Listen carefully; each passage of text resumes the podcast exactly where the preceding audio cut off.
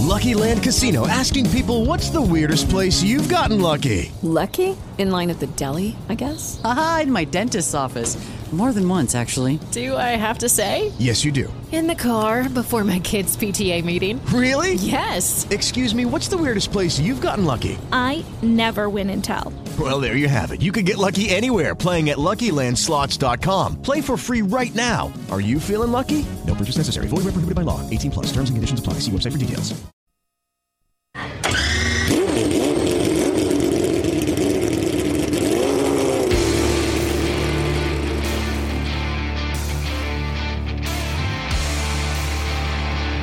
Benvenuti su Full Gas, storia e attualità dell'automobilismo.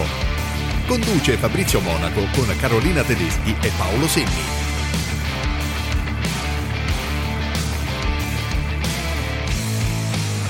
Io sono una persona che vivo di emozione, tanta emozione, anche se ci sono delle volte che non dimostro perché non, non- non voglio dimostrare, riesco a guardare dentro di me.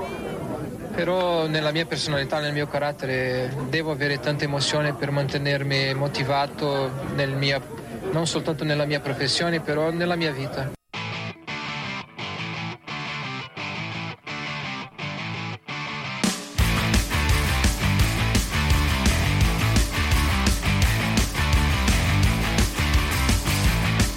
E allora siamo alla puntata numero 22 di Full Gas, puntata numero 22. Buon pomeriggio, buonasera, da me Fabrizio Monaco, qui accanto a me come al solito c'è Paolo Senni, ciao a e, tutti. e abbiamo una grandissima e graditissima novità, abbiamo un nuovo membro della redazione e sto parlando di Marisa Russo. Ciao Marisa. Ciao, ciao a tutti, buonasera. Benvenuta. Tra l'altro eh, hai già iniziato a pubblicare articoli, eh, sei partita a sprombattuto, a ritmo serrato già a pubblicare. E Marisa, ci vuoi raccontare un po' qualcosa di te così ti presentiamo ai nostri ascoltatori? Certo, certamente. Uh, buonasera a tutti, Uh, sono Marisa e ho 24 anni. Uh, sono una studentessa, quindi questo faccio nella vita per adesso. Uh, però appunto in questo periodo ho deciso di buttarmi in quella che è la mia passione. Uh, e quindi questa è una sfida per me. Eh beh, la passione, la passione ce l'abbiamo, ce l'abbiamo Parecchia tutti. pure. Per la sfida non ti devi preoccupare perché qua siamo tra amici, per Sì, cui sì, sì. beh, siamo, siamo qua per crescere tutti quanti insieme, quindi, quindi benvenuta. E tu sei Grazie. principalmente appassionata di Formula 1, vero? Sì, uh, principalmente sì. Ok, ok. Eh, qui diciamo la, la- la malattia che ci colpisce un po' tutti quanti parte da- dalla Formula 1 ma in realtà si estende a eh, per quello che almeno che mi riguarda a qualsiasi cosa abbia quattro ruote, un Sì. motore, un telaio Sì, sì, sì. e, e quindi benissimo. Allora, eh, io intanto vi preannuncio che questa puntata sarà molto molto ricca. Abbiamo due super ospiti oggi eh, con cui abbiamo realizzato eh, delle interviste molto interessanti. Sto parlando di Umberto Zappelloni, ex vice direttore della Gazzetta dello Sport, e ehm, Guido Schittone, che è un graditissimo ritorno a Full Gas col quale abbiamo eh, parlato di test di quello che ci siamo, come dire, accorti da quello che è successo durante i test, anche se per quello che mi riguarda sono stati un pochino, un pochino criptici. Marisa, tu hai visto i test, che, che impressione ti hanno fatto? Sì. Uh, fondamentalmente la stessa, cioè mi ha colpito molto la differenza tra quello che sembra e poi quello che effettivamente sarà, cioè è molto molto complicato distinguere questi due aspetti. Mm. Mm, mm, mm. Ma sai, mh, io non, non- non condivido quelli, quelli che poi sui, sui vari social cominciano a dire eh, ma la, la Ferrari si è nascosta, la Mercedes si è nascosta, ma con tre giorni di testa cosa ti vuoi No, non, nascondere? c'è, non c'è tempo. Paolo, che dici? Non c'è tempo assolutamente per nascondersi. Quest'anno è, è totalmente anomala la cosa, per cui bisogna uscire subito allo scoperto, cosa che alcuni hanno fatto, perché poi alla fine hanno pensato alle cose concrete, hanno pensato al tempo sul giro, hanno pensato al passo gara. eh, che- parlo ad esempio della Honda, parlo ad esempio dell'Alfa Tauri, Mm. diciamo che sono stati della McLaren, che sono stati forse i più i più diretti, i, più, sì. i migliori, diciamo, in pista. Ma allora io, poi tra l'altro, io un minimo, pochissima, una veramente microscopica esperienza in pista ce l'ho e, e quelli che hanno confrontato i tempi tra eh, le varie giornate, mm. sinceramente non, non, li capisco perché voglio dire, eh, sappiamo benissimo che per il tempo sul giro dipende da una serie di fattori. Sì. Da un giorno all'altro cambia tutto. Cambia la, le condizioni della pista, le, le, le, le condizioni de, de, dell'asfalto, il setup della macchina. Per cui eh, la quantità di sabbia sull'asfalto. La quantità di sabbia sulla, in questo caso. in sì. questo caso. e, per cui confrontare i tempi secondo me ha, ha, poco senso. Però qualche indicazione secondo me ce l'abbiamo avuta. Nel senso che la, McLaren, la McLaren è stata fortissima. Red Bull eh, secondo me anche. Eh, Mercedes.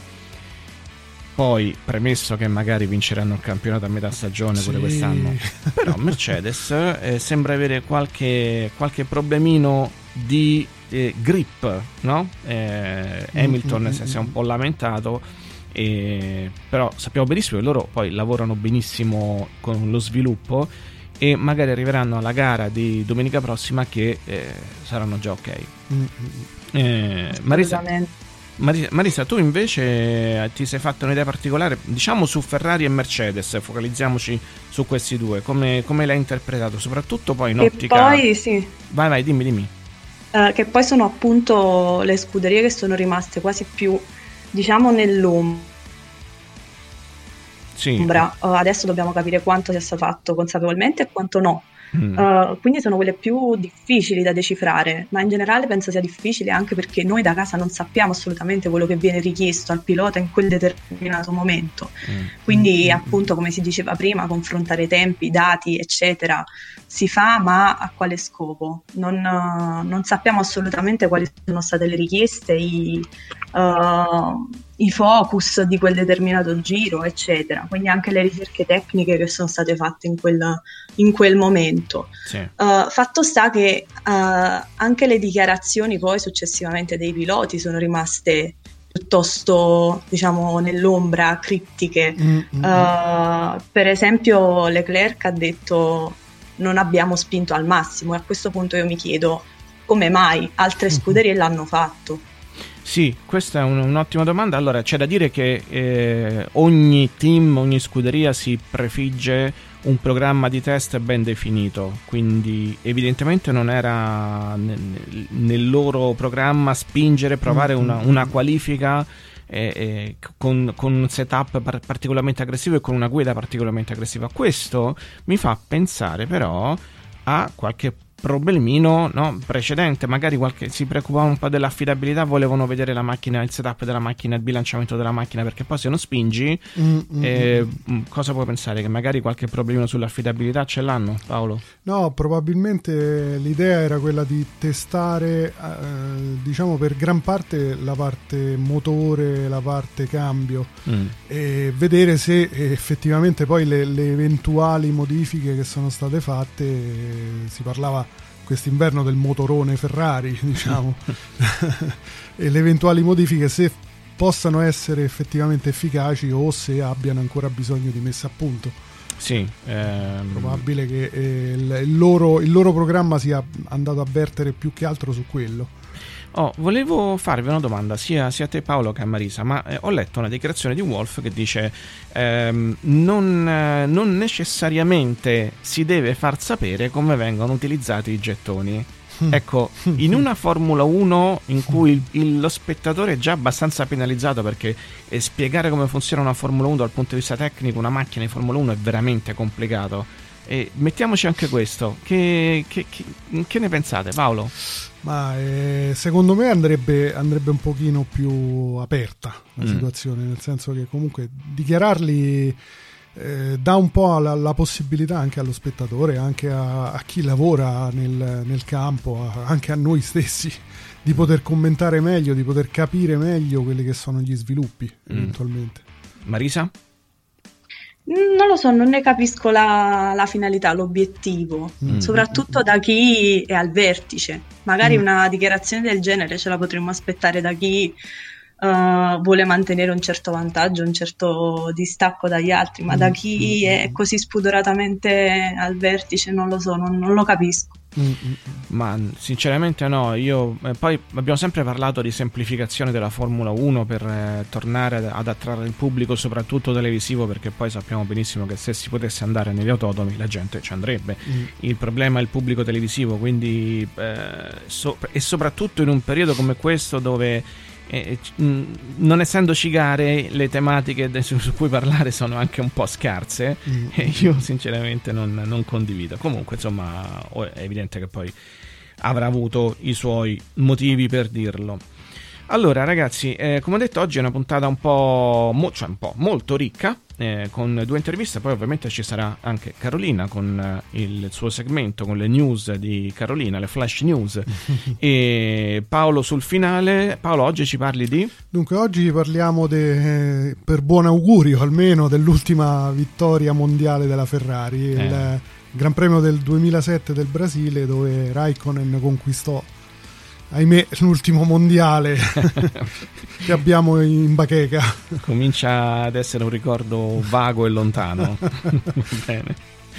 Ok, allora io ragazzi, eh, visto che gli argomenti sono tanti, io direi di iniziare, ci andiamo a sentire l'intervista con eh, Umberto Zapelloni e poi ci ritroviamo per i commenti. With the Lucky Land slots, you can get lucky just about anywhere. This is your captain speaking. Uh, we've got clear runway and the weather's fine, but we're just going to circle up here a while and uh, get lucky. No, no, nothing like that. It's just these cash prizes add up quick. So I suggest you sit back, keep your tray table upright, and start getting lucky.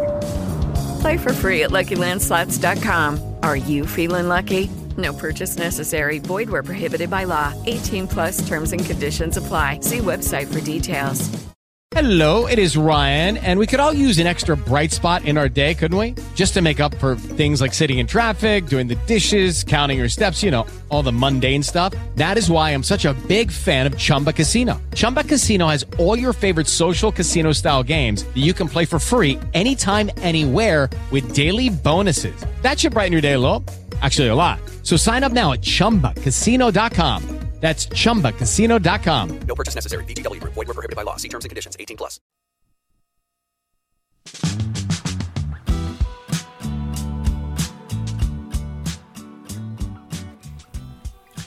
E amici di Full Gas, è con estremo piacere che do il benvenuto a una delle firme più prestigiose del giornalismo italiano per quello che riguarda il motorsport. Sto parlando dell'ex vice direttore della Gazzetta dello Sport, Umberto Zappelloni. Buonasera direttore. Ciao, buonasera, buonasera a tutti. Ben trovato, ben trovato. Prima di tutto grazie per aver accettato l'invito, eh, è, è, veramente un enorme piacere e un, un onore poterti intervistare. Grazie, grazie a voi. Io ehm, vorrei fare due chiacchiere su tutto ciò che si è potuto vedere, su quello che non si è potuto vedere relativamente ai test in Bahrain di, di Formula 1, perché secondo me, per quanto possano essere stati un po' criptici, parlo per, per me, eh, in realtà qualcosa, qualche indicazione ce l'hanno data. E vorrei partire eh, ovviamente parlando di, di Ferrari, perché quello che ho potuto vedere io eh, sono state delle, de, de, delle, prestazioni un po' contrastanti. Si è, si è, capito che probabilmente hanno risolto il problema della velocità di punta in rettilineo, però sul passo gara non sono stati così entusiasmanti. Mi confermi questa sensazione? La sensazione è questa, la sensazione è che ci sia stato un miglioramento nel motore perché ne hanno parlato sia in Ferrari che lo stesso Raikkonen che usa lo stesso motore sull'Alfa Sauber quindi un miglioramento del motore che si pensava attorno ai 30 cavalli e forse ha portato anche qualche cavallo in più c'è stato. Non c'è stato, invece almeno a vedere, a giudicare da questi tre giorni di test, un miglioramento in quella che è l'aerodinamica della Ferrari, quindi in quello che dovrebbe essere poi eh, la, la, ricerca del drag e, e la, la, ricerca del, della trazione che eh, evidentemente è mancata ancora e la gestione delle gomme non è migliorata, tanto che in, in assetto da, da, gara non sono arrivati i tempi che ci si poteva attendere dalla Ferrari. È stato sicuramente fatto un passo avanti rispetto alla scorsa stagione, io credo che non sia un passo sufficiente. oggi come oggi per rivedere la Ferrari sul podio. Bisognerà proseguire in questi miglioramenti. C'è un dato di fatto, da quello che ci raccontano positivo, il fatto che sia stata trovata una ottima correlazione tra i dati raccolti in pista e i dati raccolti dai simulatori. Questo fa pensare che almeno la Ferrari quest'anno anche a casa potrà lavorare nel verso giusto, poi trovando in pista gli effetti desiderati e trovati eh, in, um, sul simulatore e ai computer. Quindi questo è un fattore positivo. Certo il ritardo c'è ancora. Ecco, ma eh, la Ferrari, Binotto in particolare, ha sempre dichiarato che la Ferrari è, focalizzata sul 2022 come anno del definitivo rilancio. E, e mi, mi, sto domandando, visto che comunque la corrispondenza di questi dati è, è, è sicuramente un fatto positivo, mh, mm, lo sviluppo della macchina del 2021 eh, quanto sarà contrastato poi da un progetto 2022 che soprattutto in, eh, considerato il congelamento dei motori, budget cap e quant'altro sarà determinante, quindi c'è un po' un conflitto da questo punto di vista. Ma io credo, io credo che fino all'inizio dell'estate la Ferrari eh, vedrà di sviluppare quanto è possibile questa vettura, perché, perché, l'investimento è stato fatto, la vettura è stata cambiata molto nel, nel suo retro e anche per capire insomma, che si ha a che fare con, con dei tecnici eh, che possono eh, lavorare bene sulla macchina dell'anno 21. Insomma, io credo che quest'anno la Ferrari debba per forza chiudere la stagione almeno nei primi tre posti della, del mondiale, se no la situazione sarebbe preoccupante perché anche per le altre squadre eh, l'obiettivo principale resta la stagione eh, successiva quando cambieranno tutti i regolamenti. Però una Ferrari che resta giù dal podio sarebbe preoccupante anche in vista della rivoluzione regolamentare dell'anno 21. Ecco, però eh, la concorrenza non è niente male perché c'è eh, Aston Martin, c'è Mercedes che tra l'altro se ne è uscita con un diffusore diverso da tutti gli altri. Oggi leggevo delle dichiarazioni e eh, dicevano sì, ma è strano che non ci abbia pensato nessuno, solo noi andiamo in questa direzione. Quindi la concorrenza è, è veramente è, è dura, come, perché poi anche gli altri hanno migliorato. Per esempio McLaren. No, perché, sicuramente, perché si diceva che eh, quest'anno con il regolamento congelato avevamo visto una Formula 1 fotocopia di quella dello scorso anno, invece abbiamo visto tante, tante novità, a parte la McLaren che addirittura ha cambiato quasi completamente visto che le era concesso perché è, è, passata al motore Mercedes. Mm. Io vedo una McLaren molto migliorata grazie al motore Mercedes, vedo una Red Bull molto in palla, credo sì. che oggi come oggi sia la favorita per le prime gare del campionato, non credo per il mondiale, ma la favorita per le prime gare del campionato sicuramente, perché d'altra parte invece abbiamo una Mercedes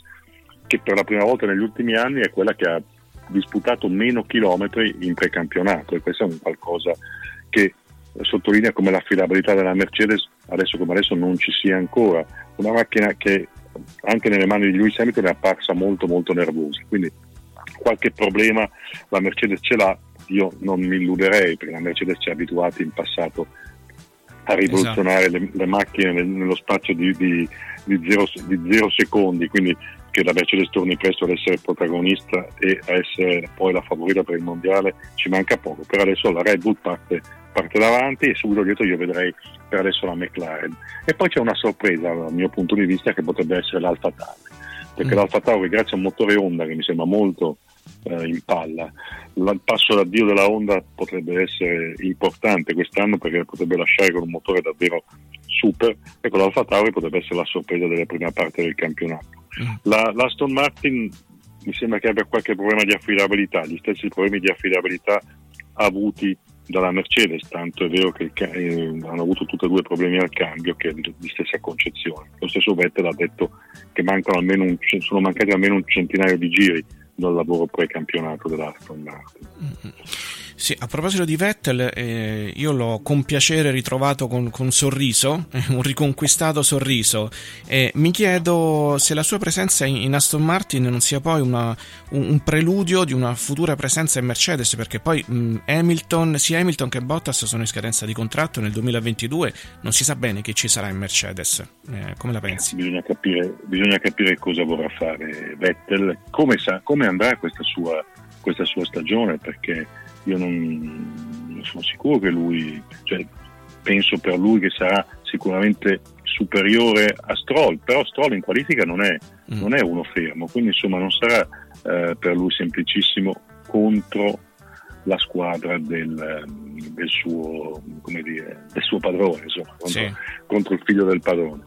Io non mi, mi aspetto un Vettel sicuramente più in palla dello scorso anno, bisogna capire quanto, quanto, sarà in palla, ecco, però non, non so, perché devo dire che se la Mercedes dovesse rinunciare a Lewis Hamilton in futuro, non credo che rinunci per un Vettel che ha, che ha dimostrato di avere comunque di essere un quattro volte campione del mondo, di essere un ottimo pilota, ma di non essere un, un campionissimo straordinario come lo stato Hamilton. A quel sì. punto io prevedo che la, Mercedes possa lottare su quelli che possono diventare gli uomini del futuro, cioè Russell che lo ha già praticamente in casa mm. o addirittura eh, andrà a tentare l'assalto a Verstappen o a qualcuno eh, perché i protagonisti della Formula 1 del futuro sono Norris, Verstappen, speriamo Leclerc, mm.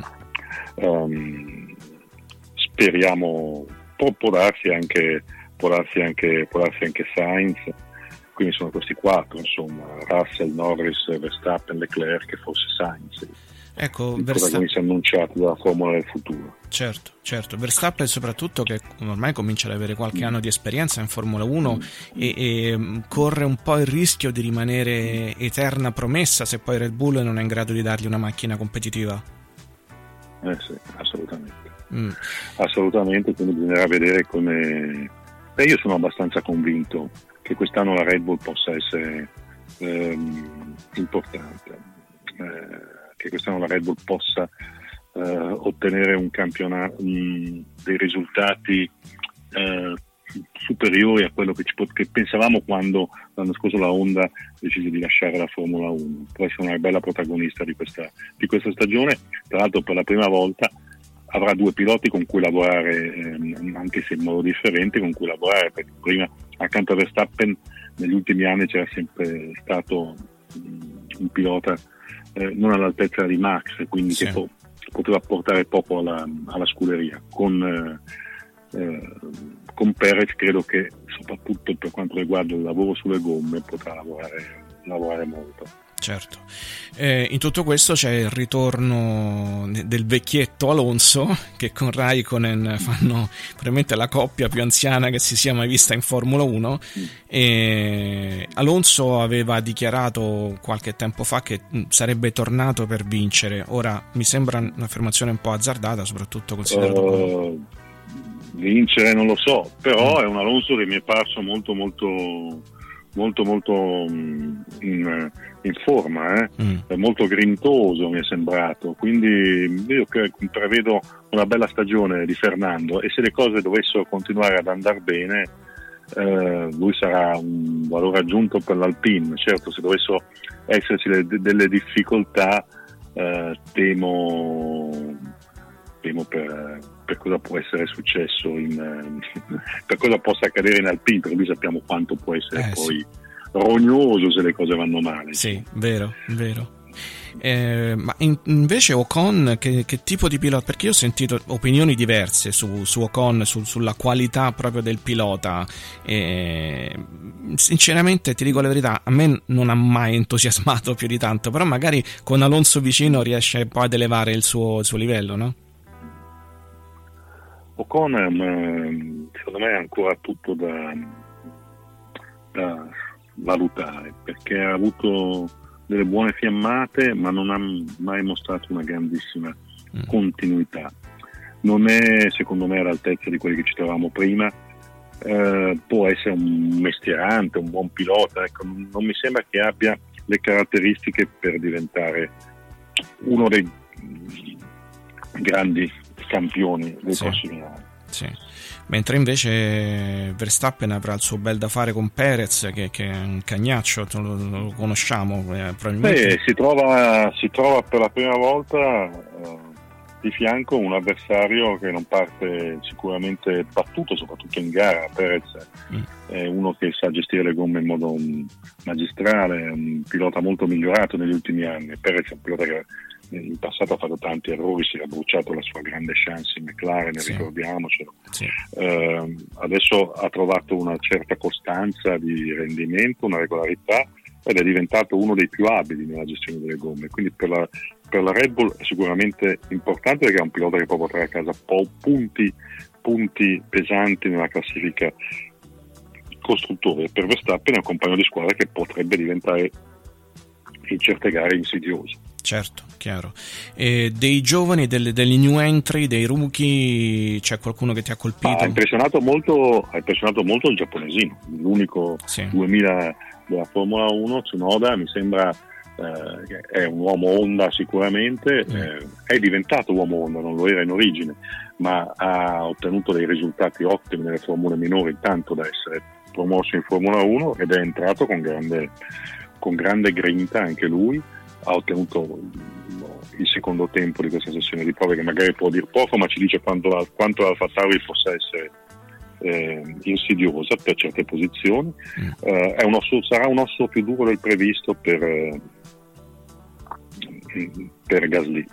Mentre Mick, eh, Mick è tutto da valutare, purtroppo è finito nella peggior squadra di Eh, questo inizio di, di campionato. La Haas mi sembra la- una squadra che non è cambiato nulla dall'anno scorso, qualcosa ha migliorato grazie al motore eh, Ferrari che ha recuperato cavalli, però rischia di essere dietro a una Williams che invece ha fatto tanti tanti chilometri ed è tornato quindi a lavorare bene.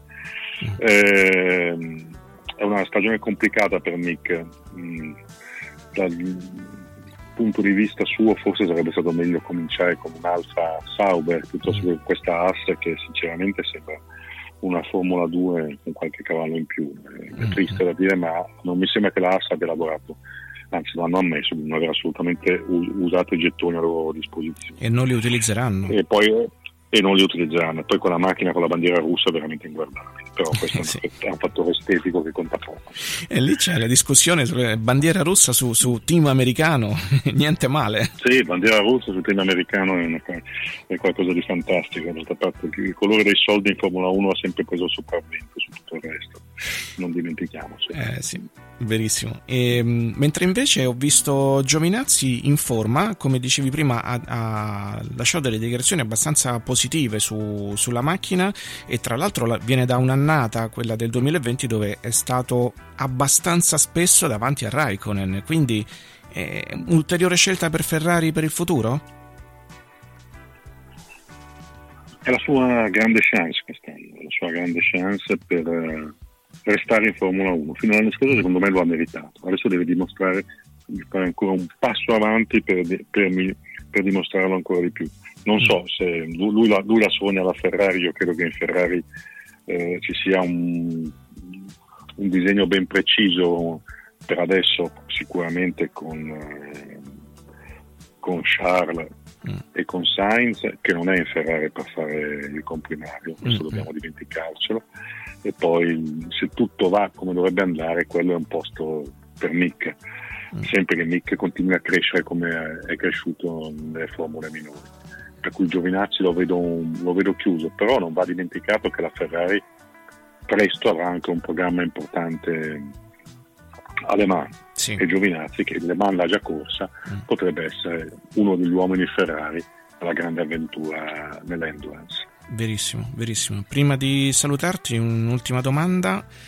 Quanto durerà questo rapporto idilliaco tra, tra Leclerc e Sainz, e soprattutto se la Ferrari poi dovesse dimostrarsi competitiva in pista?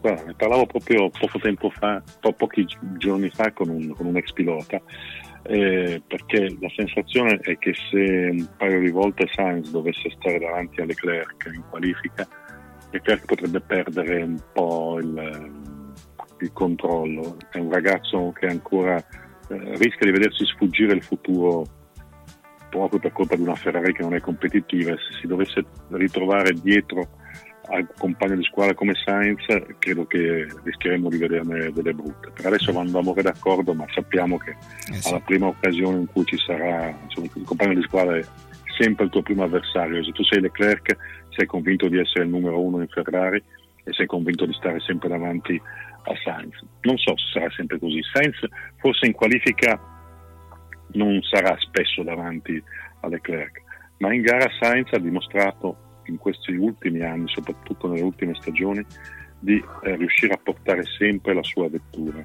a- in zona punti eh, e di ottenere dalla sua vettura più di quello che in realtà valeva. Quindi è un pilota da questo punto di vista da tenere assolutamente in considerazione. Certo. Direttore, io ti ringrazio tantissimo, eh, sei stato Ringrazio io gentile. te. Buon lavoro. Buon a lavoro. Presto. A presto, grazie. Ciao. Ciao, grazie, a presto.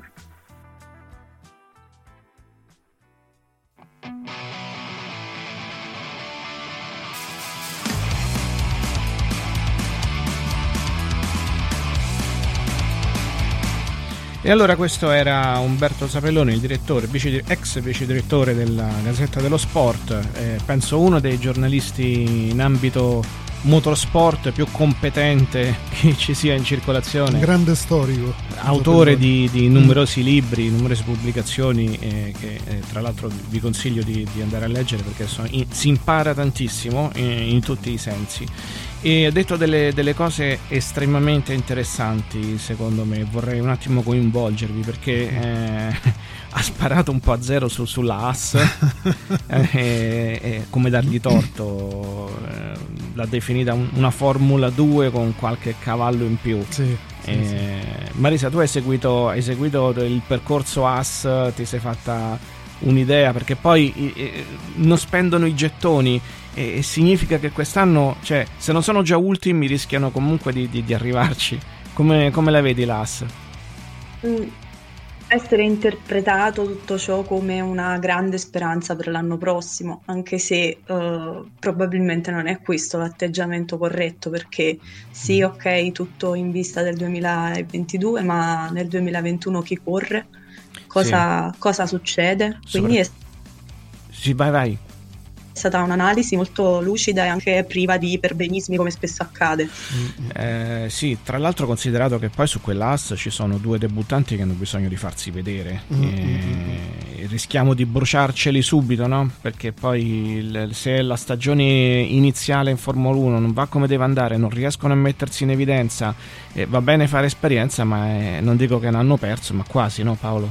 Sì, probabilmente io la vedo in questo modo. Secondo me Mazepin uh, sta facendo, Mazepin non il pilota, ma il padre di Mazepin, sta facendo un'operazione quasi alla stroll. Mm. Eh, cioè, pro- secondo me ha intenzione proprio di addirittura assorbire la scuderia e eventualmente modificare, sistemare, vedere di fare qualcos'altro. Mm Mm. Non mi convince totalmente questa operazione del, dello sponsor totale sulla macchina. Eh, mi sembra un po' un'operazione alla stroll. Eh, questa è una visione interessante, effettivamente, mm, anche perché mm, comunque mm. i capitali non gli mancano. Sì, sì, sì. Eh, sì. Potrei, la direzione potrebbe essere quella. Sì, sì. Allora ragazzi, visto che come ho detto abbiamo un sacco di argomenti di cui parlare e un sacco di personaggi da eh, sentire, passerei subito alla seconda intervista eh, realizzata con, con Guido Schittone e ci ritroviamo tra poco per i commenti. With lucky landslots, you can get lucky just about anywhere. Dearly beloved, we are gathered here today to. Has anyone seen the bride and groom? Sorry, sorry, we're here. We were getting lucky in the limo and we lost track of time. No, Lucky Land Casino, with cash prizes that add up quicker than a guest registry. In that case, I pronounce you lucky. Play for free at LuckyLandSlots.com. Daily bonuses are waiting. No purchase necessary. Void where prohibited by law. 18 plus. Terms and conditions apply. See website for details. Hello, it is Ryan, and I was on a flight the other day playing one of my favorite social spin slot games on ChumbaCasino.com. I looked over the person sitting next to me, and you know what they were doing? They were also playing Chumba Casino. Coincidence? I think not. Everybody's loving having fun with it. Chumba Casino is home to hundreds of casino-style games that you can play for free anytime, anywhere, even at 30,000 feet. So sign up now at ChumbaCasino.com to claim your free welcome bonus. That's ChumbaCasino.com and live the Chumba life. No purchase necessary. VGW. Void were prohibited by law. See terms and conditions. 18 plus.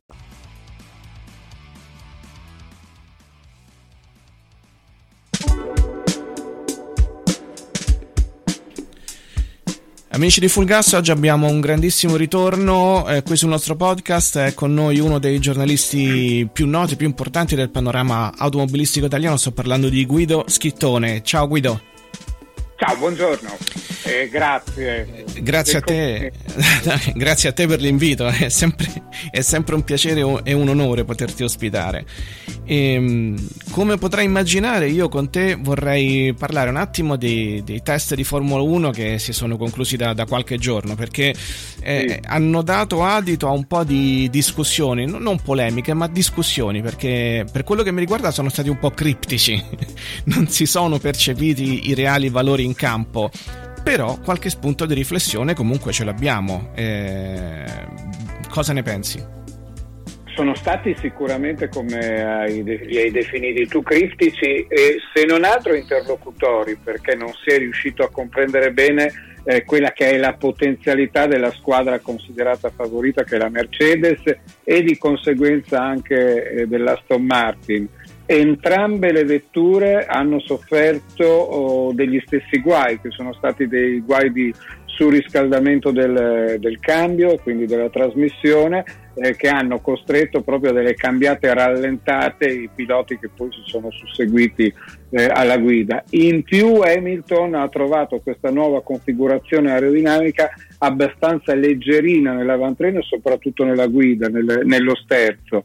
Eh, c'è un problema, eh, la Mercedes non aveva effettuato il filming day e quindi hanno operato uno shakedown eh, in, eh, in, prove ufficiali di fatto eh, e questo potrebbe avere causato appunto eh, questi grandi punti interrogativi soprattutto da parte di Hamilton perché Bottas non ha avuto eh, questa, questa, sensazione sulla monoposto. Adesso in questi giorni sono stati completati anche i filming day quindi credo che abbiano trovato la quadra e abbiano anche individuato il eh, problema. Il problema sembra che possa dipendere dalla configurazione aerodinamica della carenatura posteriore che andava a eh, celare di fatto tutto il gruppo motopropulsore eh, causando un riscaldamento della scatola del cambio.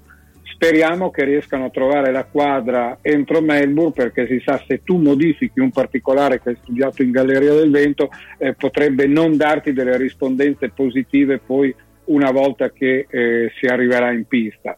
Per il resto si è capito ben poco anche della Ferrari che secondo me ha già guadagnato qualcosa sul fronte dell'affidabilità rispetto all'anno passato e sul fronte delle rispondenze motoristiche. Sul fronte meccanico eh, c'è stata forse un'eccessiva usura eh, sulle gomme, eh, però credo che non siano stati dei, dei, cattivi test da parte della squadra italiana. Poi c'è stata la conferma della Red Bull e indirettamente anche dell'Alfa Tauri, che è una vettura non gemella perché non siamo nel caso Mercedes Aston Martin, ma siamo sempre comunque nel rapporto stretto di parentela, cugini di prima generazione, non eh, di seconda e, e poi una buona Alfa Romeo con Antonio Giovinazzi, eh, secondo me un'ottima McLaren e tutti gli altri insomma hanno svolto il loro lavoro. È chiaro che in tre giorni puoi vedere ben poco, soprattutto perché erano i primi tre giorni di test e anche le prime prove libere di, di Melbourne, eh, sì, eh, scusa, di Melbourne, del Bahrain, continuo a dire. Melbourne, ma eh, il Bahrain, sì, è questione di abitudine, eh, saranno abbastanza interlocutori perché appunto bisognerà vedere eh, se Mercedes avrà recuperato eh, quei parametri che vorrebbe avere, la stessa cosa per Aston Martin e lo stesso per la Ferrari. Dopo tre giorni di test arriveranno tutti insomma con alcuni punti interrogativi, anche se c'è da sottolineare che adesso i test sono importantissimi, io sono a favore eh, dei test e non dei test di simulazione, però ad esempio sui banchi prova eh, le vetture sono state eh, provate, testate, quindi certe cose eh, gli ingegneri, i progettisti e coloro i quali devono gestire appunto eh, le macchine le, le conoscono già. Ecco, ehm, approfondirei un secondo il discorso Mercedes perché eh, effettivamente Hamilton è apparso un po' in difficoltà in alcuni, in alcuni tratti sulla guida. Eh, Toto Wolff ha rilasciato le solite dichiarazioni che fa più o meno ad ogni test dove dice siamo in difficoltà, gli altri sono avanti, poi eh, si sa che Mercedes ha una capacità enorme di, di recupero, di sviluppo durante la, la, stagione. Quest'anno potrebbero essere effettivamente un po' in difficoltà la, la prima gara. Hanno cambiato molto rispetto ad altre squadre sul, sul fronte dell'aerodinamica, hanno perso anche il sistema eh, che comunque aiutava a livello di convergenza della vettura, eh, potrebbero avere qualche difficoltà in più, ma non credo che sia così disastroso come sembrava, soprattutto nella prima giornata di Hamilton, che tutte le volte cercava di attaccare la curva, eh, finiva in sottosterzo e poi la macchina eh, non riusciva a percorrere l'angolo eh, giusto, la traiettoria ideale, anzi spesso e volentieri eh, usciva troppo largo o finiva addirittura dritta. Eh, credo che questa è la speranza di tutti, insomma, che ci sia un pochettino di difficoltà anche da parte di io, anche da parte loro. Sicuramente mh, dovranno stare attenti alla Red Bull che ha cambiato poco ma in maniera molto intelligente e che invece è subito apparsa ben competitiva. Tra l'altro Red Bull che quest'anno potrà contare anche su, su Perez, che è un pilota di livello, sì. mi chiedo se questa coppia non, non, scoppierà presto, nel senso che poi la Red Bull competitiva si troveranno a lottare lì con le Mercedes presumibilmente e, e a quel punto se Perez starà davanti anche un, per una sola gara a, a, a Verstappen in maniera convincente, cosa succederà? È una coppia che potenzialmente in teoria potrebbe anche scoppiare.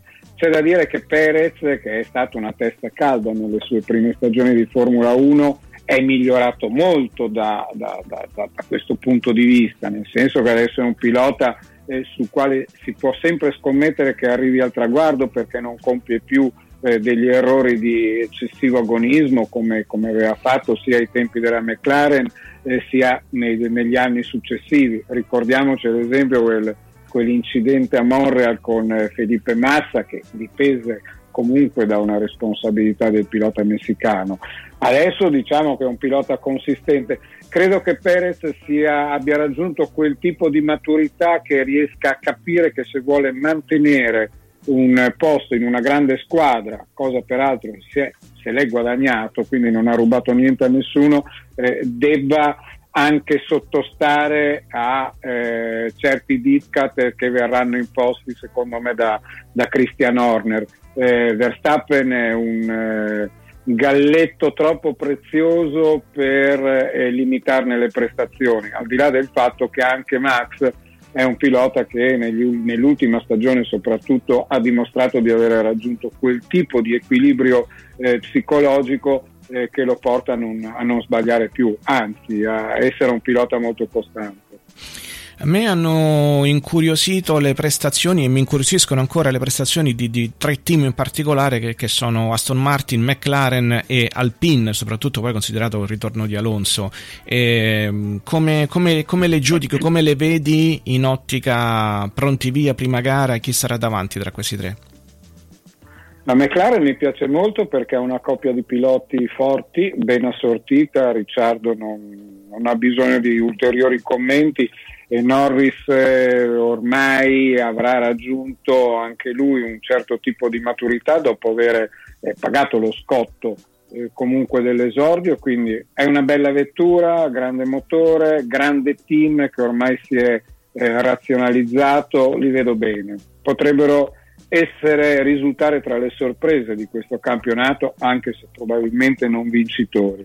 Eh, L'Aston Martin che ha sofferto più o meno delle, de, degli stessi problemi eh, della Mercedes, eh, me ne aspetto competitiva, eh, sicuramente all'altezza della, io lo continuo a chiamare della Force India eh, de, o Racing Point eh, dell'anno passato con un'arma in più perché Vettel eh, scevro da quelle che sono le, le, pressioni che gli possono avere creato delle tensioni eh, andrà bene eh, Stroll eh, ormai lo conosciamo come pilota, è un pilota che ormai è al quarto anno di Formula 1 e comunque ci sta, è uno da, eh, da piazzamento. Per quanto riguarda la Renault, eh, l'Alpine, eh, la macchina è brutta, eh, vista esteriormente, però mh, la seguo con grande simpatia anche perché c'è Davide Brivio ehm, che è stato accolto nella grande famiglia della Formula 1 eh, proprio in Bahrain con un certo scetticismo e non comprendo i motivi perché colui che è un grande manager e lo ha dimostrato, guardiamo quello che ha fatto con la Suzuki, certo. eh, che è un grande manager nelle moto non può avere sicuramente problemi in un ambiente parallelo, forse più complesso perché ci sono più persone, ma più o meno la minestra eh, che bisogna servire in tavola è la stessa, quindi credo che, che, che Brivio porterà quella razionalità, quel pragmatismo che forse è mancato nelle ultime stagioni eh, all'Alpine. Per quanto riguarda Alonso, beh, è chiaro che tutti facciamo eh, un po' col tifo per lui perché è una bella storia, perché è un pilota che rientra eh, da arrugginito in Formula 1 dopo anni di assenza, dopo altre esperienze. Credo comunque che eh, per lui non sarà, eh, non sarà eh, facilissimo. E mi aspetto però rispetto a quella stagione in chiaroscuro dell'anno passato una bella prova d'orgoglio da parte di Ocon che è un pilota molto meno scarso di quanto si voglia eh, far credere. Ecco, proprio su Ocon eh, eh, sarebbe stata la mia domanda successiva perché ho sentito commenti non proprio idilliaci su di lui.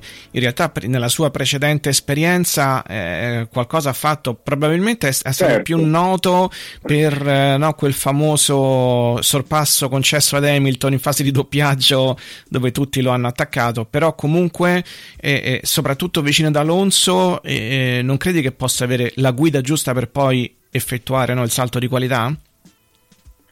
Bisogna vedere quanto eh, è ancora egoista eh, Alonso all'interno della squadra.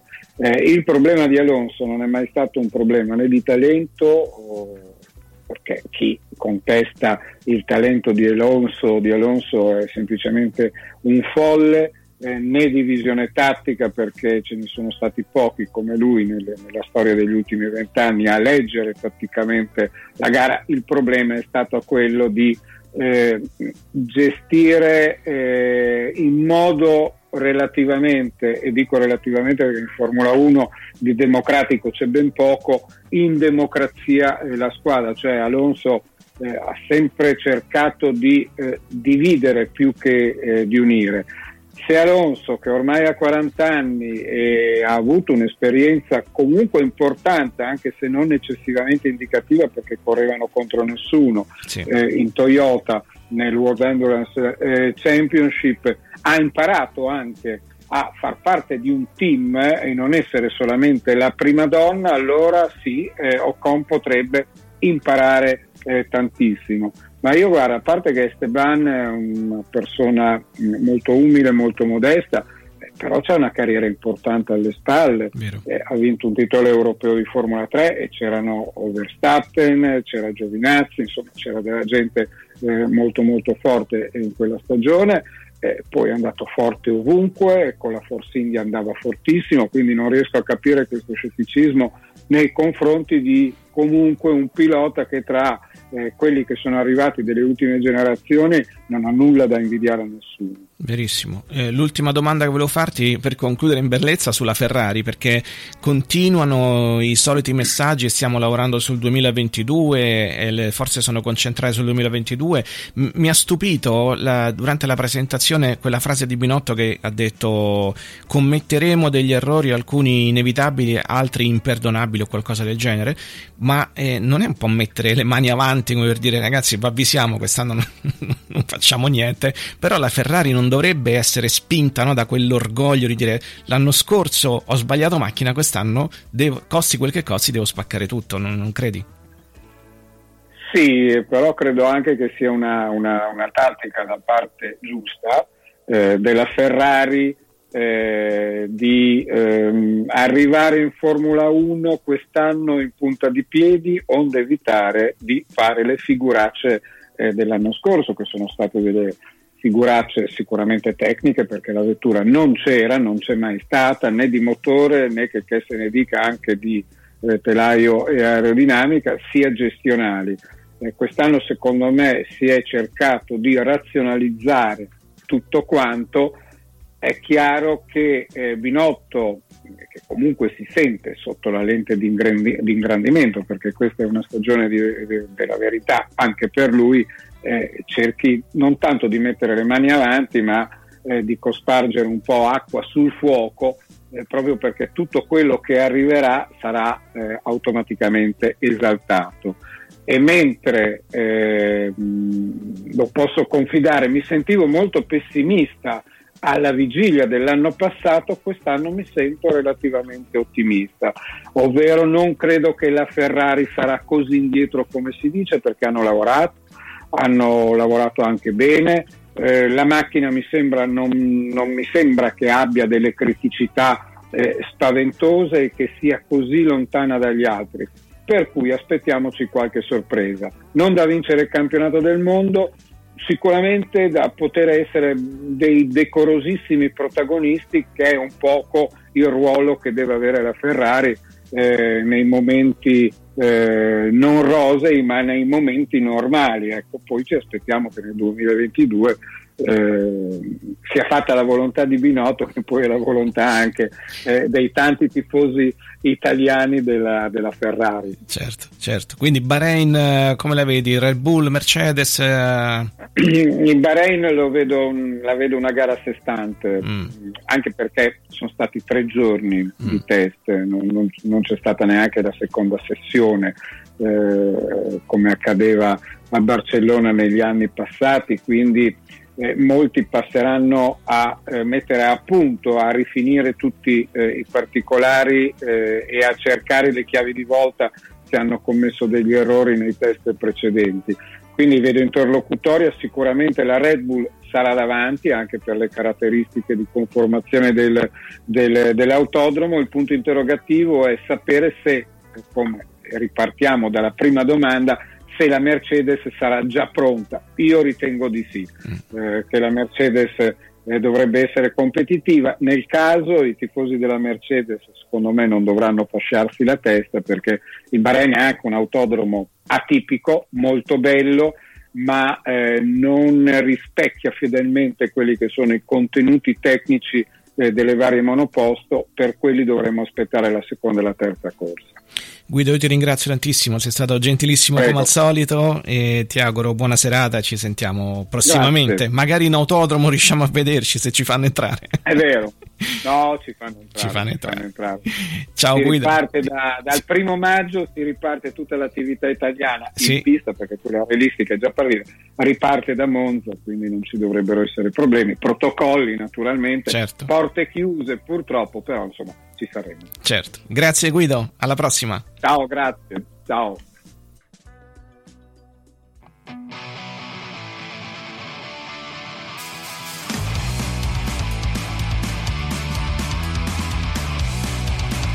E questo era Guido Schittone, eh, col quale è sempre molto molto piacevole chiacchierare, anche perché ci dà dei punti di vista che sono secondo me inequivocabili. Mm. Eh, io ho mh, eh, apprezzato la differenza di opinione nei confronti di Ocon che ha con il direttore Zapelloni, perché eh, ho sentito veramente due cose differenti. Eh, Schittone che dice sì può aver dato quell'impressione, ma ha una carriera dietro, per cui non sottovalutiamolo. Mm, mm, mm. Mentre Zapelloni fondamentalmente diceva che è un po', come dire, probabilmente un po' non una delusione, ma un pilota che non, non sarà mai un campione. Che ne pensi, Paolo?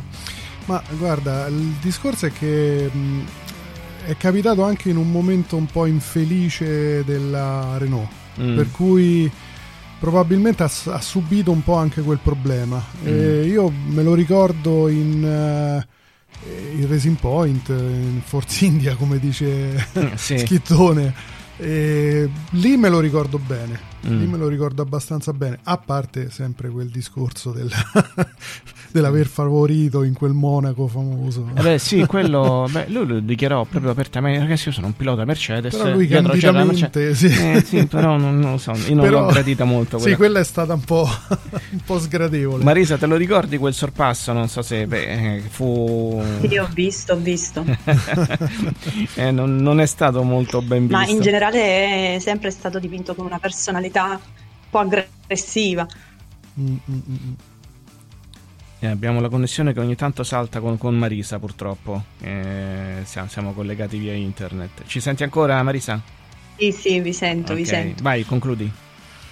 Dicevo che mh, è stato anche dipinto un po' talvolta come aggressivo, ma in generale penso che lui sia arrivato in un periodo sfortunato in generale Mm, per mm. lui, Sì. perché diciamo mh, sprofonda rispetto a- ad altri talenti, altre stelle che appunto diciamo eh, se lo mangiano in un certo senso, Sì, cioè emergono vero. incredibilmente più di lui.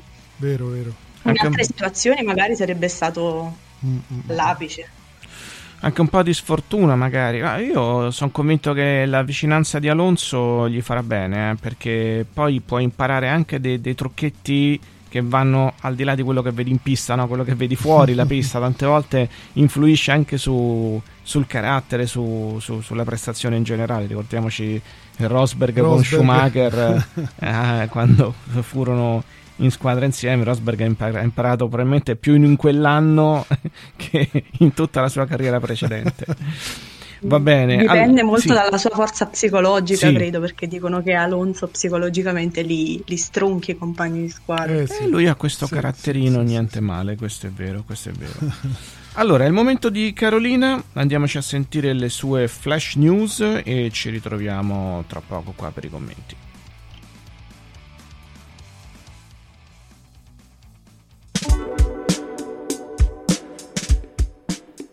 Ciao ragazzi, benvenuti in un nuovo episodio qui dedicato alle news sulla Formula 1. Come sapete, lo scorso weekend si sono conclusi i test in Bahrain, test che servono, prestagionali, lo ricordiamo, ai team per andare a testare tutte le componenti dove della monoposto, se funziona tutto come deve funzionare, ehm, X sull'eventualità e dopo andremo a capire anche perché.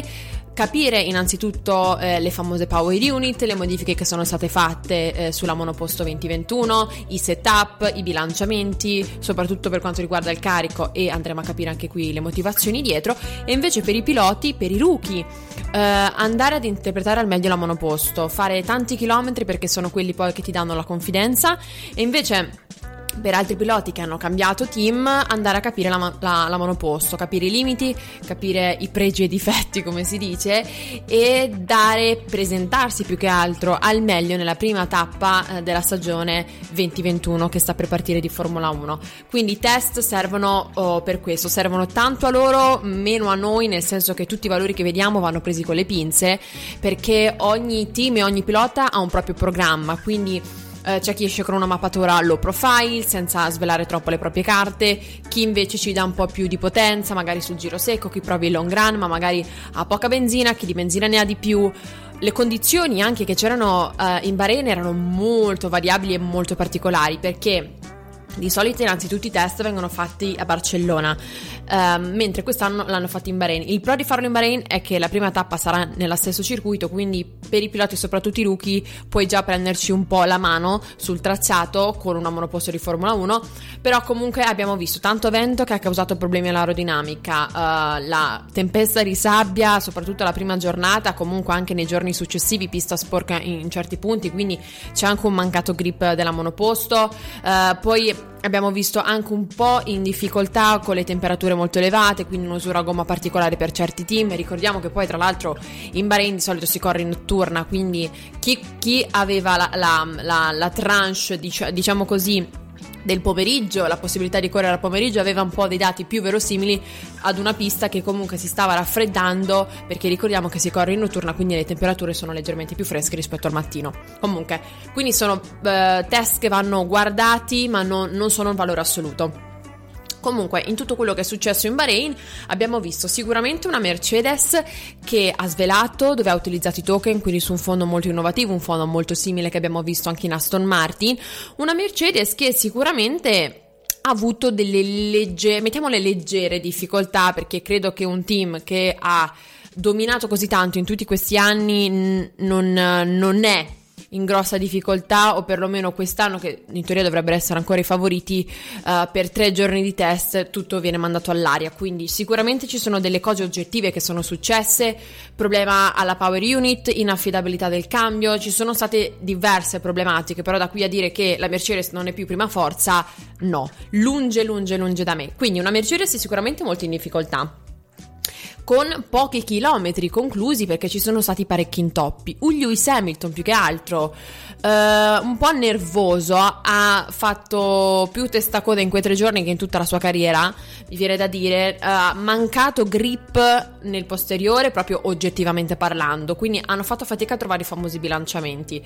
Vediamo se mh, alla prima tappa di stagione risolveranno questi problemi. Dall'altra parte invece abbiamo visto una Red Bull super competitiva che eh, in ottica stagione e gare, quindi in ottica campionato, posso dire che forse se la Red Bull eh, ha un motore affidabile, la coppia di piloti che funziona bene ed è qui davvero la variabile perché non lo sapremo, Max Verstappen di fianco a Sergio Perez, non so come si ehm, giocheranno tutta la stagione, può davvero andare ad intaccare una Mercedes soprattutto nella prima parte di stagione dove eventualmente potrebbe avere dei problemi.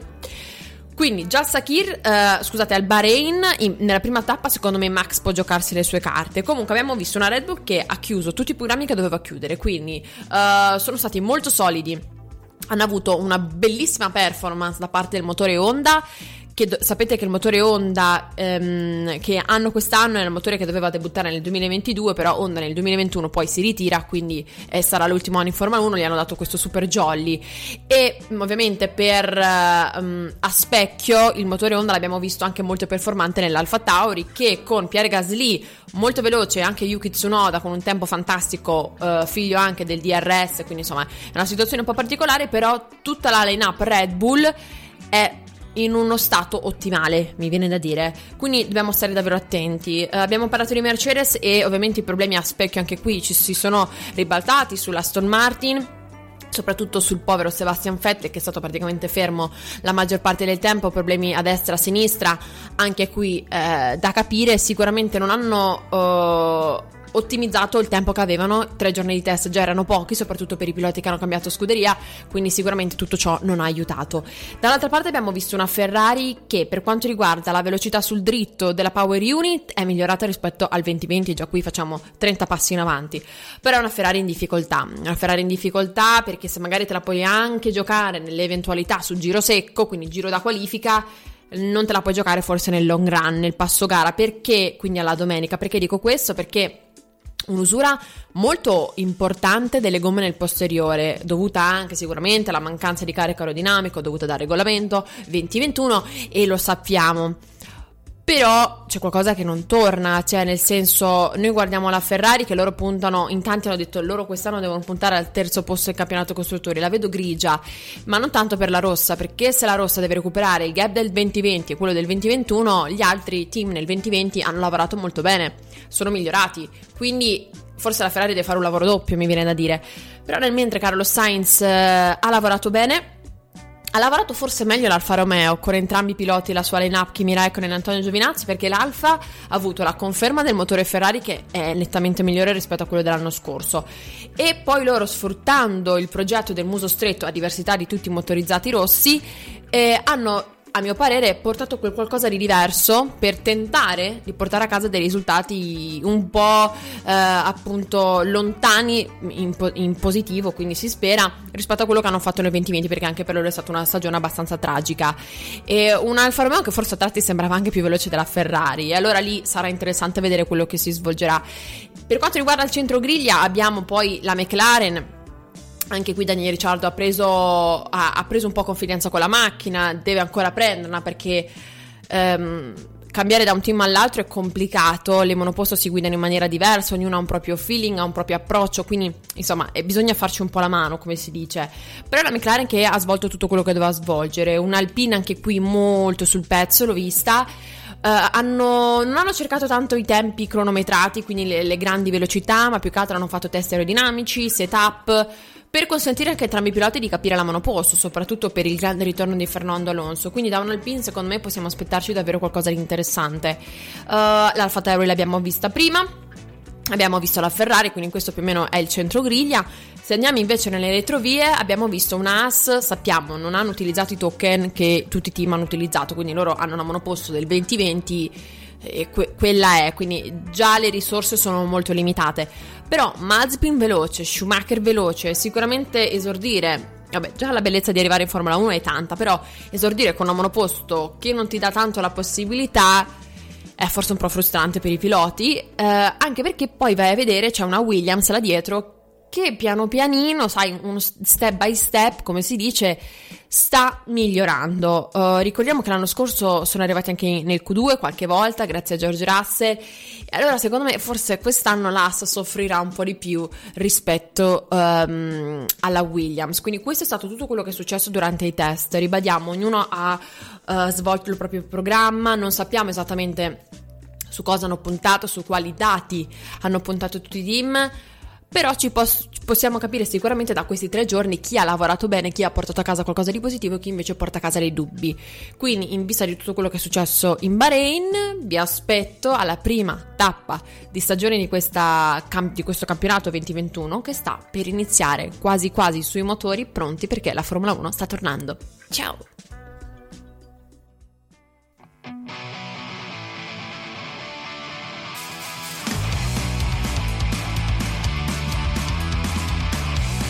Carolina sempre sul pezzo, è sempre aggiornatissima e la ringraziamo anche questa settimana.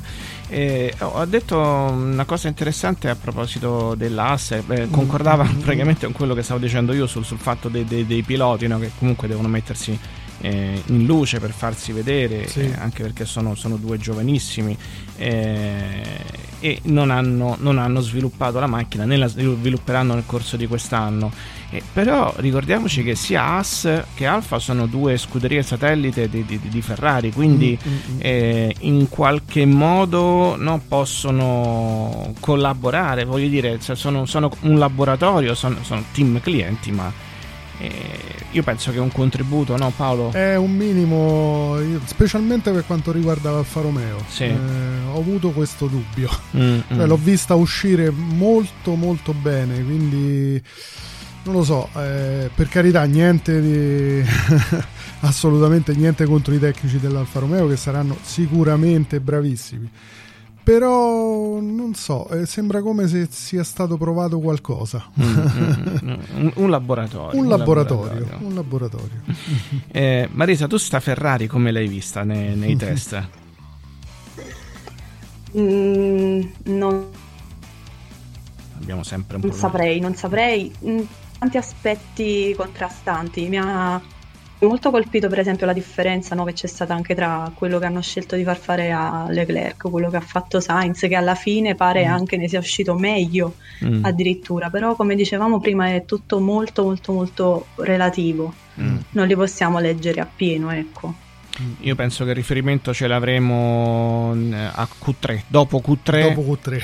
avremo sì. no, una, un'idea che poi c'è sempre la differenza tra le prestazioni sul giro secco e il passo gara, che sembra essere poco, ma non lo è non affatto. Lo è. Non lo è affatto perché poi mm-hmm. puoi anche arrivare davanti in qualifica, ma se il passo gara non è, non è adatto e ti perdi tutto quello che, che hai conquistato.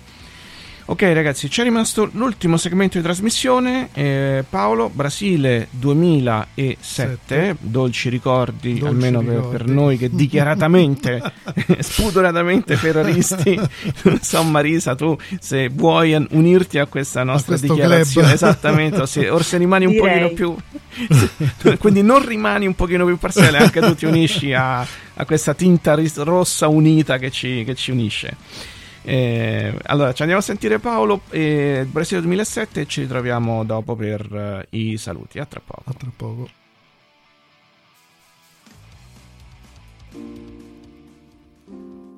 Molte gare nella storia della Ferrari, più o meno recente, hanno lasciato segni indelebili anche nella storia dell'automobilismo, definendo la leggenda della squadra modenese sin dalla sua nascita. Una di esse però, specialmente in questo momento di magri risultati, riveste l'importanza rilevante di un bellissimo ricordo. Non tanto in funzione del singolo risultato, quanto del raggiungimento di un traguardo finale molto più ambito. Parliamo del Gran Premio del Brasile del 2007, gara conclusiva della stagione che permise il ritorno dell'Iride mondiale in casa Ferrari.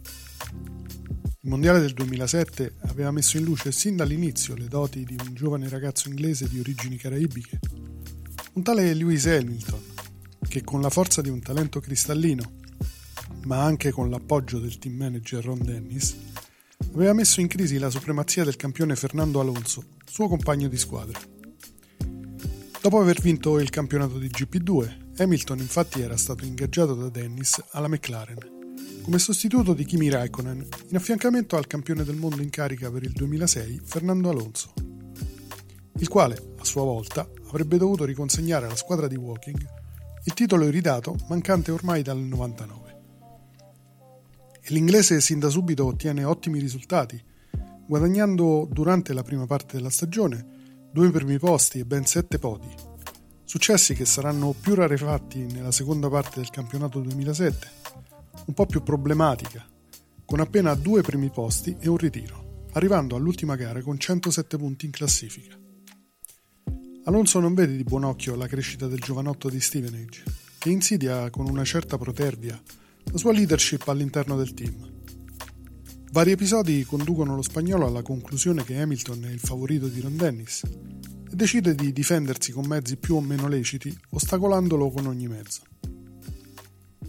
Dopo aver conquistato 7 poti in 10 gare, di cui 3 primi posti in Malesia, Monaco e Gran Premio d'Europa, nella seconda metà della stagione il pilota asturiano porterà a casa un'ulteriore vittoria, che in aggiunta a 4 podi e un ritiro lo porrà in classifica al secondo posto con 103 punti. Per la McLaren, nonostante i successi in pista, il 2007 rappresenta comunque un anno non facile. Una brutta vicenda relativa alla spy story tra il tecnico della Ferrari Nigel Stepney e quello della squadra inglese Mike Couglan aveva infatti segnato la credibilità sportiva del team britannico, ma soprattutto la sua posizione nel campionato costruttori. Stepney, per una vendetta personale nei confronti della squadra di Maranello, infatti, era stato protagonista di una fuga di disegni confidenziali sulla F2007, che in seguito sarebbero stati consegnati a Kuglan, all'epoca responsabili di progetto del team di Walking. La McLaren si dichiara inizialmente estranea all'accaduto, nonostante la testimonianza di un negoziante inglese, il quale dichiarò come Kuglan si fosse presentato nel suo negozio e gli avesse chiesto di fotocopiare circa 300 pagine riguardanti i vari disegni riservati della monoposta italiana addossando la colpa esclusivamente al proprio progettista ed evitando così sanzioni a carico del team. Solo in seguito se ne accerterà la corresponsabilità, quando in uno scambio di email tra il pilota della McLaren Fernando Alonso e il collaudatore Pedro della Rosa vengono citate informazioni riservate sulla F2007. La FIA, come conseguenza, cancella il punteggio della squadra inglese nel campionato costruttori rendendo vano per la McLaren tutto il lavoro in pista dei propri piloti. Una decisione determinante che consegna alla Ferrari la vittoria del titolo Marche per il 2007 e al suo pilota la possibilità di combattere per il titolo mondiale. Raikkonen, campione finlandese ormai affermato dopo i brillanti risultati raggiunti nei quattro anni precedenti, ha accettato con entusiasmo nel 2007 la proposta di ingaggio del cavallino rampante, a fianco di Felipe Massa anche nell'ottica del raggiungimento di un titolo che ancora manca nel suo palmarès, quello di campione del mondo di Formula 1. E dal canto suo è certo di poter strappare al ragazzino inglese e ad Alonso la corona iridata.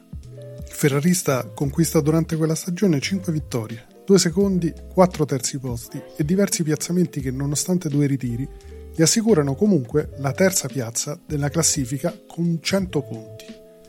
Raikkonen è di certo il più svantaggiato nel terzetto di testa con i due piloti McLaren. È obbligato infatti alla vittoria, ma non basta. Terzo in classifica generale alle spalle dei due piloti della McLaren, oltre alla vittoria il finlandese deve sperare che Alonso non faccia meglio del terzo posto e Hamilton del quinto. Un'impresa quasi impossibile, come titolarono i giornali dell'epoca, ma non del tutto. La lotta per il campionato si sarebbe decisa all'ultima gara in programma a San Paolo del Brasile, sul circuito di Interlagos il 21 ottobre del 2007. Con tre piloti in corsa per l'Iride, una situazione che non si era mai più ripetuta sin dal 1986, quando furono Nigel Mansell, Alain Prost e Nelson Piquet a giocarsi il mondiale. La gara si disputa all'autodromo Carlos Pace, ricavato attorno al vecchio anello del circuito carioca, e che dopo la ristrutturazione del 2000 viene ritenuto una delle piste più affascinanti e difficili della stagione. È un percorso completo nel quale si alternano tratti velocissimi ad altri lenti, un po' difettoso nell'asfalto, pieno di gibbosità e con scarse caratteristiche di drenaggio dell'acqua in caso di pioggia. La F2007 si dimostra competitiva sin dal venerdì e le qualifiche del sabato vedono il padrone di casa Felipe Massa conquistare la pole con una Ferrari stratosferica. Il suo tempo al termine della Q3 sarà di 1.11.931. Alle sue spalle, a circa un decimo e mezzo di distanza, il capoclassifica del mondiale, Lewis Hamilton, si assicura il secondo posto in griglia, al volante della McLaren Mercedes, ma la sua sembra non essere una qualifica totalmente corretta. Al termine della sessione di qualifica la Ferrari infatti per bocca di Luca Baldisserri lamenta una manovra scorretta dell'inglese all'ingresso della curva 4 nel giro buono di Raikkonen. Al ragazzino è permesso tutto, sbotta ai microfoni di Sky l'ex ingegnere di pista di Michael Schumacher, ma le sue proteste si rivelano inutili. I giudici non prendono alcun provvedimento nei confronti di Hamilton e così l'inglese resta in seconda posizione. La seconda fila vede affiancati i due contendenti del pilota inglese al trono di migliore. In terza posizione Kimi Raikkonen, ostacolato da Hamilton nel giro decisivo di Q3, e in quarta l'altra freccia d'argento, quella di Fernando Alonso. Al via le due Ferrari partono a razzo e Alonso, dall'alto della sua esperienza, beffa Hamilton, forse tradito dalla troppa pressione e dall'inesperienza. L'inglese recupera un paio di posizioni, ma all'inizio dell'ottavo giro la sua macchina rallenta di colpo alla Descida do Lago. Le immagini del camera car inquadrano il volante della vettura di Hamilton, con l'inglese che si affanna per innestare le marce, ma apparentemente non accade nulla. E soltanto quando riceve dal box la comunicazione per resettare le impostazioni del cambio, che una volta effettuata la procedura riesce a ripartire. Non è mai stata chiarita ufficialmente la causa di questo inconveniente, ma l'ipotesi più accreditata è che il pilota abbia inserito per sbaglio il limitatore. Dopo essere caduto in diciottesima posizione, Hamilton riprende improvvisamente velocità e la sua marcia ricomincia come se nulla fosse successo. È un imprevisto che lo esilia in fondo al gruppo, fuori dalla zona punti, costringendolo a una rimonta senza respiro, per non dover rinunciare alla corona iridata. Le due Ferrari di Massa e Raikkonen, prima e seconda, tirano tutto il resto del gruppo, impedendo all'altro sfidante per il titolo, Fernando Alonso, di tenere il ritmo indiavolato imposto sin dalla partenza. Raikkonen e la Ferrari sanno che il secondo posto non basta, ma sanno anche che Felipe Massa al momento giusto farà il suo dovere, cedendo la posizione al compagno di squadra impegnato nella lotta mondiale. Felipe al decimo giro ha già 8 secondi di vantaggio su Raikkonen anche se sa che dovrà comunque fermarsi entro una decina di giri per il suo primo cambio di pneumatici. Ed Alonso, nonostante spinga al massimo la tua vettura giro dopo giro, non riesce a raggiungerli. Le prime tre posizioni sono ormai definite, almeno sino al primo pit stop, ma nelle retrovie c'è chi non può arrendersi. Hamilton sfodera tutte le sue capacità, guidando come una furia e cercando di superare tutti gli avversari nel tentativo, peraltro riuscito, di riguadagnare tutto il terreno perso in quella partenza infelice. Un numero incredibile di sorpassi, effettuati praticamente uno dopo l'altro, mette però a dura prova gli, i pneumatici degli inglesi, che a causa del loro consumo è costretto a cambiare repentinamente la sua strategia di gara, rendendo inutile la rimonta. Al ventesimo giro il brasiliano della Ferrari rientra per il suo primo cambio gomme e Raikkonen sale al primo posto. Finlandese è ancora carburante e può tentare un giro veloce per mantenere il vantaggio una volta uscito dai box per il suo pit stop. Dopo un giro si ferma e sostituisce i suoi pneumatici, rientrando alle spalle di Massa momentaneamente al terzo posto. Alonso nel frattempo è in testa, ma deve ancora fermarsi e le sue coperture denunciano ormai segni di usura inequivocabili.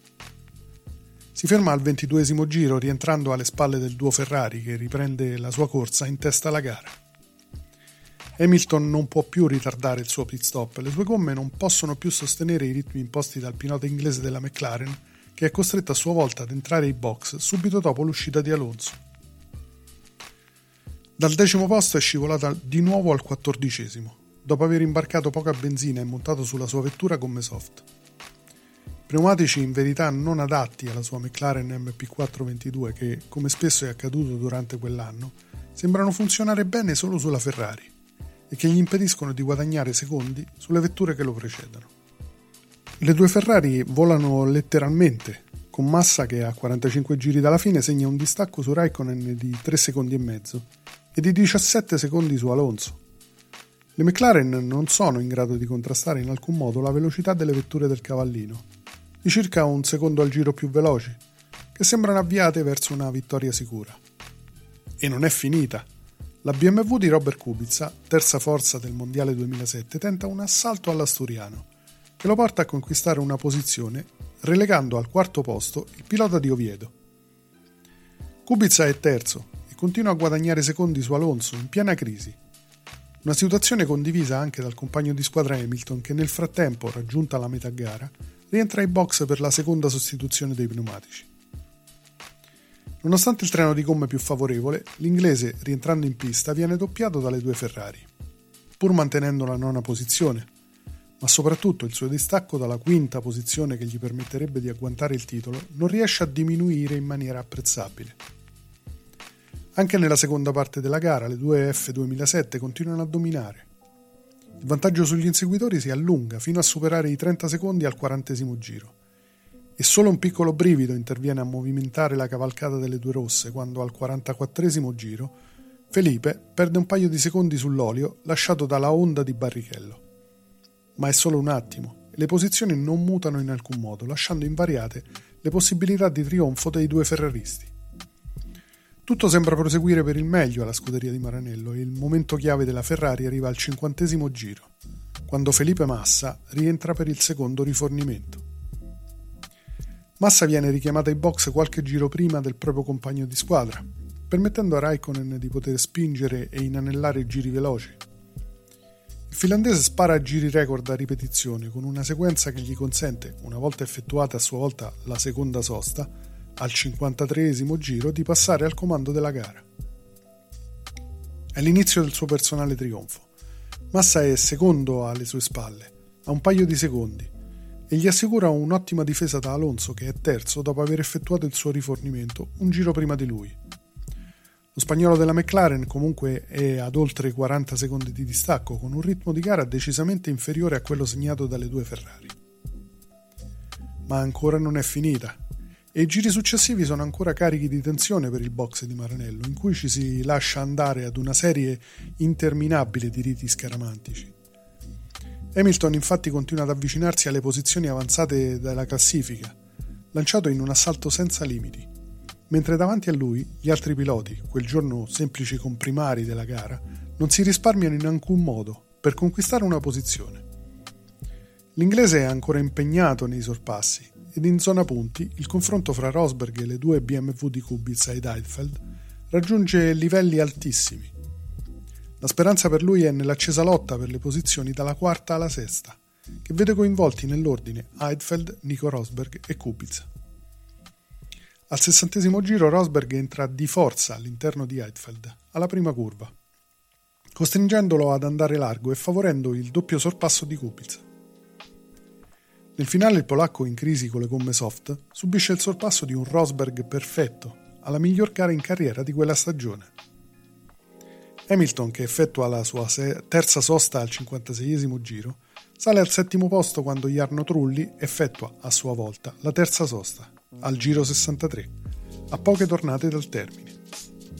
Ma resta ad una decina di secondi da Heidfeld e la sua rimonta finisce lì non sarà più in grado di raggiungere la quinta posizione che gli avrebbe permesso di agguantare il primo titolo nell'anno del suo debutto in Formula 1. Quel titolo andrà a Kimi Raikkonen, che grazie alla vittoria ed ai contemporanei piazzamenti dei due piloti McLaren riesce a conquistare il suo primo titolo mondiale, con solo un punto di margine su Hamilton e Alonso, che terminano il mondiale appaiati. Raikkonen taglia il traguardo, ma prima di esultare per la doppia vittoria, deve attendere il passaggio di Hamilton sulla linea del traguardo. Quando Chris Dyer, suo ingegnere di macchina, comunica ad Iceman che l'inglese ha finito la gara in settima posizione, può finalmente esultare. L'ingegnere è lapidario. By my calculation, we win the championship for one point, dirà al neocampione del mondo iniziando subito dopo a ridere ed esultare urlando di gioia insieme a Kimi. Le immagini del podio ci mostrano un Raikkonen sorridente, ancora incredulo, circondato da coriandoli brillanti non attende neanche l'inno nazionale prima di iniziare a bere lo champagne della sua vittoria. ed un Alonso Sornione che con un sorrisotto malizioso gusta quella vendetta servita fredda sul suo giovane compagno di squadra e sul team manager, che tanto lo aveva sostenuto in quella stagione. Unico deluso nella festa Felipe Massa, che scuro in volto per aver dovuto lasciare la vittoria del Gran Premio di casa al finlandese, offre la coppa di secondo alla sua torsida, che si infiamma di fronte al suo gesto. Ma la bandiera a scacchi non è l'ultimo atto di quella gara così bella e complicata. Dalle indagini sulle vetture nel parco chiuso si capì che sulle BMW e le Williams la benzina era stata immessa ad una temperatura non conforme al regolamento. Un accorgimento che favorendo la contrazione del carburante avrebbe permesso di inserirne di più nei serbatoi. Se le vetture fossero state squalificate Hamilton sarebbe arrivato sino al quarto posto e avrebbe vinto il titolo. Solo in serata il risultato fu omologato dalla FIA e l'inevitabile reclamo della McLaren non impedì che la festa ferrarista avesse inizio. L'appendice legale ebbe il suo definitivo epilogo poi il 15 novembre successivo, quando la Corte d'Appello della FIA giudicò inammissibile il reclamo. Un Gran Premio sconvolgente, ricco di colpi di scena, che ha fatto saltare fino alla fine tutti coloro che quel 21 ottobre del 2007 erano davanti al televisore in religioso silenzio, ma che soprattutto ha fatto entrare per sempre nella leggenda Ferrari il finlandese di ghiaccio. Questa è la vittoria della Ferrari, ma soprattutto la sua. Quella di un uomo che ha sempre preferito i fatti alle parole, l'essere pragmatico all'apparire. Uno che parla poco e di certo questo non è sempre il massimo in un team, ma che quando si lascia andare è schiettamente genuino. Raikkonen o si ama o si odia, difficilmente la seconda. Ma al di là di tutto resta la certezza che tutte le volte in cui qualcuno gli ha fornito i mezzi sufficienti per lottare per il titolo, lui lo ha fatto alla grande.